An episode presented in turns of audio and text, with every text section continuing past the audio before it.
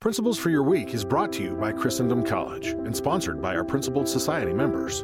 Watch this episode and learn more about our free classes at GetPrinciples.com. Greetings from Christendom College here in the beautiful Shenandoah Valley of Virginia. You know, great literature can truly be a tonic for the certain blindnesses that might exist in a given age. And this is especially true, I think, of poetry. Oftentimes, poets, because of their insight, can almost serve as prophets and give us a prophetic insight into things. They communicate more effectively than I think oftentimes what you'll get with mere prose writers. One such poet writing in English was the great Alexander Pope. He was a Catholic. In his poem, The Dunciad, it seems that he could see before him a vision of where the modern world was headed, where we were going, the road we were heading on down at that particular time. And it almost seems prophetic. In the Dunciad, he actually speaks about the return of chaos because of the situation in the culture that he saw even back in his time. In the Dunciad, his great poem, he writes, she comes, the sable throne behold, of night primeval and of chaos old.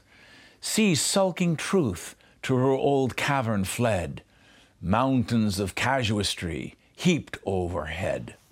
Philosophy that leaned on heaven before shrinks to her second cause and is no more.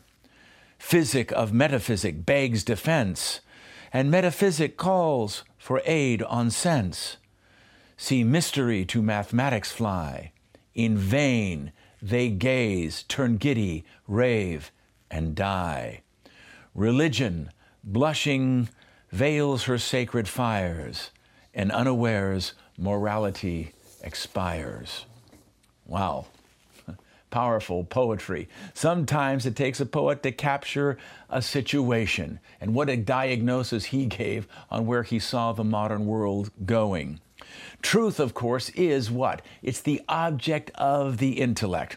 Our minds were made for it, to grasp reality and to know things.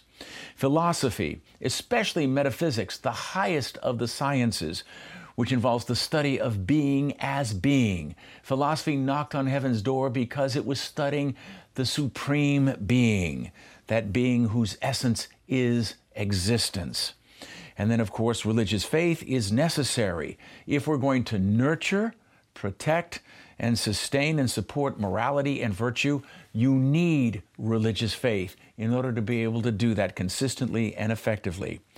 If we are going to restore sanity to our culture, like we try to do through our Catholic education here at Christendom College, if we're going to stop chaos from returning and reigning once again over culture and society, then philosophy, the study of metaphysics, religious faith with its understanding of ethics and morality, and of course, truth, must once again be held in esteem by all people, especially by academia.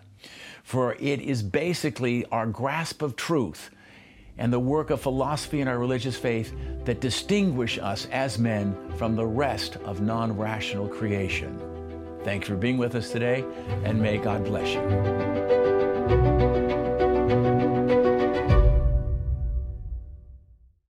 Thanks for listening.